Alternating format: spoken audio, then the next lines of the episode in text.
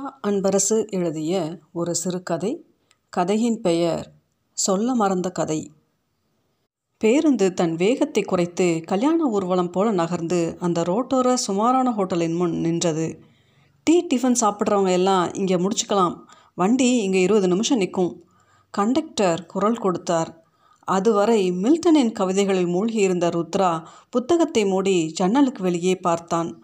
Hotel ஒன்றும் ஹைஜீனிக்காக தெரியவில்லை. பசிக்கு பிஸ்கட் டீ மட்டும் எடுத்துக்கொண்டு ஒரு வழியாக கோவை போய் சாப்பிடலாமா என யோசித்தான். பக்கத்தில் இருந்த பெரியவர் என்ன தம்பி யோசிக்கிறீங்க? இந்த ஹோட்டலில் தான் கண்டக்டர் டிரைவருக்கு கமிஷன் அதான் எப்போவும் இங்கே கொண்டு வந்து நிப்பாட்டிடுவாங்க. இன்னும் நாலு மணி நேரம் இருக்குது என்னால் பசி தாங்க முடியாது. எதையோ சாப்பிட்டு தானே ஆகணும். முணுமுணுத்து கொண்டே இறங்கினார். ஒவ்வொருவராய் இறங்கி கொண்டிருந்தார்கள். டாடி எனக்கு ஜூஸ் வேணும். அடம் பிடித்த அந்த குழந்தையை சனியனே இப்போ தானே சளி பிடிச்சு நல்லா இருந்தது திரும்பவும் ஜூஸ் கேட்குற முதுகில் வைத்தாள். ச என்ன பெண் இவள்? குழந்தையிடம் பொறுமை இல்லாமல். உடம்புக்கு ஆகாது அப்புறமா வாங்கித்தரேன்னு குழந்தைக்கு பக்குவமாக எடுத்து சொல்ல மாட்டாளா? இவளும் சுபா மாதிரி தான் இருக்கா. எதற்கு எடுத்தாலும் பொறுமை இல்லாமல் கத்துவது. பெரும்பாலும் அவன் குழந்தைகள் இரண்டும் அவனையே சுற்றி சுற்றி வரும். ஆமாம் நான் எவ்வளோ தான் செஞ்சு போட்டாலும் இதுங்களுக்கு அப்பாவான் அப்பா? பொறுமி தள்ளுவாள். சுபா குழந்தைகளோட குழந்தையா பழகினா தானே? எப்பவும் உன் விருப்பப்படி தான் அதுங்க நடக்கணும்னு சும்மா திட்டிக்கிட்டே இருந்தா? அதான் நான் எப்போ வருவேன்னு காத்திருக்குதுங்க. அவளை மாற்ற முடியவில்லை. சரி எதற்கு வெளியில் வந்து சும்மா எதையெல்லாமோ நினைத்து கொண்டு பஸ்ஸை விட்டு இறங்கி டீ குடித்தவாறே மெல்ல பார்வையை அலைய விட்டான். காற்றில் படபடத்த கூந்தலை ஒற்றை விரலால் தள்ளி எட்டி பார்த்து கொண்டிருந்த அவள் நேகாவே தான். இவ்வளவு நேரம் கூடவே பயணித்திருக்கிறாள். இவனும் பார்க்கவில்லை அவளும் பார்க்காமல் போயிருக்கிறாள். அந்த பாடாவதி ஹோட்டலுக்கு நன்றி சொல்லிவிட்டு அவசரமாக பேருந்துக்குள் ஏறினான். நேஹா! பரிச்சயமான அந்த குரலில் நிமிர்ந்தவள் அதிசயித்து போனாள். ருத்ரா நீங்கள் எப்படி இங்கே? ஆச்சரியமாக இருக்குது முகம் வளர்ந்தாள் நான் ஆஃபீஸ் வேலையாக கோவை வரை போயிட்டுருக்கேன். நீ? பக்கத்தில் பார்வையை தேட விட்டவாறே கேட்டான். அவர் வரலை. சொந்தக்காரங்க கல்யாணம். அதான் அம்மா வீட்டுக்கு வந்துட்டு திரும்பி போயிட்டுருக்கேன். நாம் பார்த்து ஒரு ஆறேழு வருஷமாவது ஆயிருக்கும்ல. பிரபாகர் யூஎஸ் போனதுலேருந்து நான் அவங்க வீட்டுக்கு போகிறதில்ல எல்லோரும் ஏறியாச்சா? வண்டி எடுக்கலாமா? கண்டக்டர் விசில் ஊதியதும். ஒரு நிமிஷம் தன் சீட்டுக்கு போனவன் பெரியவரை பார்த்து சார் பின்னாடி அந்த சீட்டில் உட்காந்துக்க முடியுமா? அவங்க இங்கே வராங்களாம். பெரியவர் ஏதோ ஒரு சந்தேகத்தோடு பார்த்து கொண்டே நேகா சீட்டுக்கு போனார். நேகா எத்தனை வருஷம் கழித்து பார்க்குறோம். அட்லீஸ்ட் கோஃபை போகிற வரைக்குமாவது பேசலாம் தான் லைஃப் எப்படி போயிட்டுருக்கு? அப்புறம் உனக்கு எத்தனை பசங்க?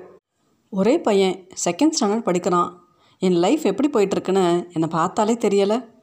கிளிக் என்று சிரித்தாள். அந்த சிரிப்பில் கொஞ்சம் கர்வமும் எட்டி பார்த்தது.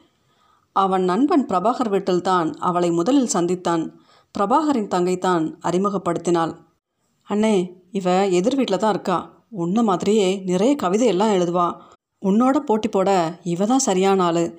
இங்கே ஒரு கவிதை சொல்லி உங்கள் வீரத்தை காமிங்க பார்க்கலாம். அதன் பிறகு வந்த நாட்களையெல்லாம் தென்றல் வருடி சென்றது. இலக்கியத்தில் ஆரம்பித்து அரசியல் வரை வாய்வழிக்க பேசினார்கள். நேஹா திண்டுக்கல்ல ஒரு கவியரங்கம் நீயும் கலந்துக்கிறியா? எதுக்கு? நாம் ஒன்றா பஸ்ஸில் அத்தனை தூரம் போயிட்டு வரலாம்ல. யோசித்தவள் சரி என்றாள். கவியரங்கம் முடிந்து ஹோட்டலில் சாப்பிட உட்கார்ந்த போது தான் சொன்னான். நேஹா என் கூட வந்தியே உங்கள் வீட்டில் என்ன தப்பாக நினைக்க மாட்டாங்களா? பெரிய ஹாஸ்யத்தை கேட்டது போல் சிரித்தாள். என்ன ஐயாவிற்கு இப்படி ஒரு சந்தேகம்? அதான் உன் முகத்திலே நல்லவன்னு எழுதாமலே வந்து ஒட்டியிருக்கே. உன் மனசு அப்புறம் என்ன பயம்? அப்பாவுக்கு உன்னை பற்றி நல்லா தெரியும் ருத்ரா. உன்கிட்ட பழகினது கொஞ்ச நாள் தானாலும் ஏதோ காலகாலமாக பழகின மாதிரி இருக்குது மென்மையாக அவள் கைகளை பற்றியவன். நேகா நீ இல்லாமல் என் வாழ்க்கை நல்லா இருக்கும்னு தோணலை. நட்பை தாண்டி என் மனசுக்குள்ளே உட்காந்துருக்கேன்னு புரியுது. கைகளை விடுவித்தவள் ஏய் என்னாச்சு உனக்கு? நிஜமாதாம்மா நீ இல்லாமல் என்னால் இருக்க முடியாது. உனக்கும் இப்படி தோணுச்சுன்னா நான் உங்கள் வீட்டில் வந்து பேசுகிறேன் இதுக்கு நான் மறுத்தா? தெரியும் உன் மனசுக்குள்ளே நான் இருப்பேன்னு. ஓ அத்தனை நம்பிக்கையா ருத்ரா? என்னோட அப்பா கிட்ட சம்மதம் வாங்குறதெல்லாம் இருக்கட்டும். வெறும் ரசனை மட்டும் வாழ்க்கையாடாது ருத்ரா. உனக்கு ஒரு நல்ல வேலை கிடச்சி லைஃப்பில் செட்டில் ஆகு. அப்புறம் வீட்டில் சொல்லிக்கலாம். இடைப்பட்ட நாட்களில் வேலை தேடி அவனும் மேற்கொண்டு படிக்க அவளும் வெவ்வேறு திசைகளில் அவ்வப்போது ஃபோனில் பேசிக்கொண்டார்கள். அன்றைக்கு ருத்ராவிற்கு நாக்கில் சனி உட்கார்ந்து விட்டதோ என்னவோ. நேஹா நான் ஒன்று கேட்டால் தப்பாக எடுத்துக்கிட மாட்டியே. இரண்டொரு முறை நீ பைக்கில் ஒருத்தன் கூட போனதை பிரபா பார்த்துருக்கான். நான் ஒன்றும் தப்பாக நினைக்கல. உன்னோட படிக்கிறவனா? அவன் கேள்வியில் வெகுண்டவள் உன் புத்தியை நீ காட்டிட்ட பாத்தியா? இதை நீ கேட்டிருக்கவே வேணாமே. உன் மனசுக்குள்ளே குறுகுறுப்பு இருக்கவே தான் கேட்குற ரைட் ருத்ரா. இப்போவாது உன் இன்னொரு முகத்தை காமிச்சியே. இத்தனை நாளாக பழகி நாம் புரிஞ்சுக்கிட்டது இவ்வளவு தானா இந்த மாதிரி வர்ற மெல்லிய கீரல் ஒவ்வொன்றா ஒரு நாளைக்கு மொத்தமாக போட்டு உடைச்சிடும். வேண்டாம் அப்படி உடையிறதை என்னால் தாங்க முடியாது. இந்த அழகான நினைவுகளோடவே நாம் பதையில் நாம் போய்க்கலாம்.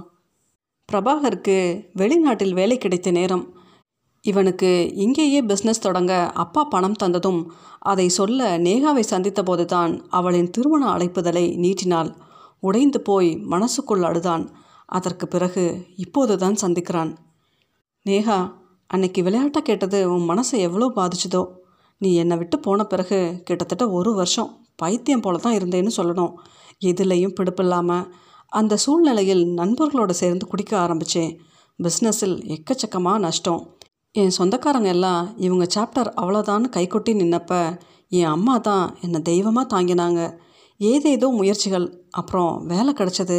கல்யாணம் பண்ணணும்னு நான் யோசிச்சப்ப அப்போ என் அப்பாவோட உடல்நிலை அவர் கடைசி ஆசைன்னு உறவில் சுபாவை எனக்கு கட்டி வச்சாங்க.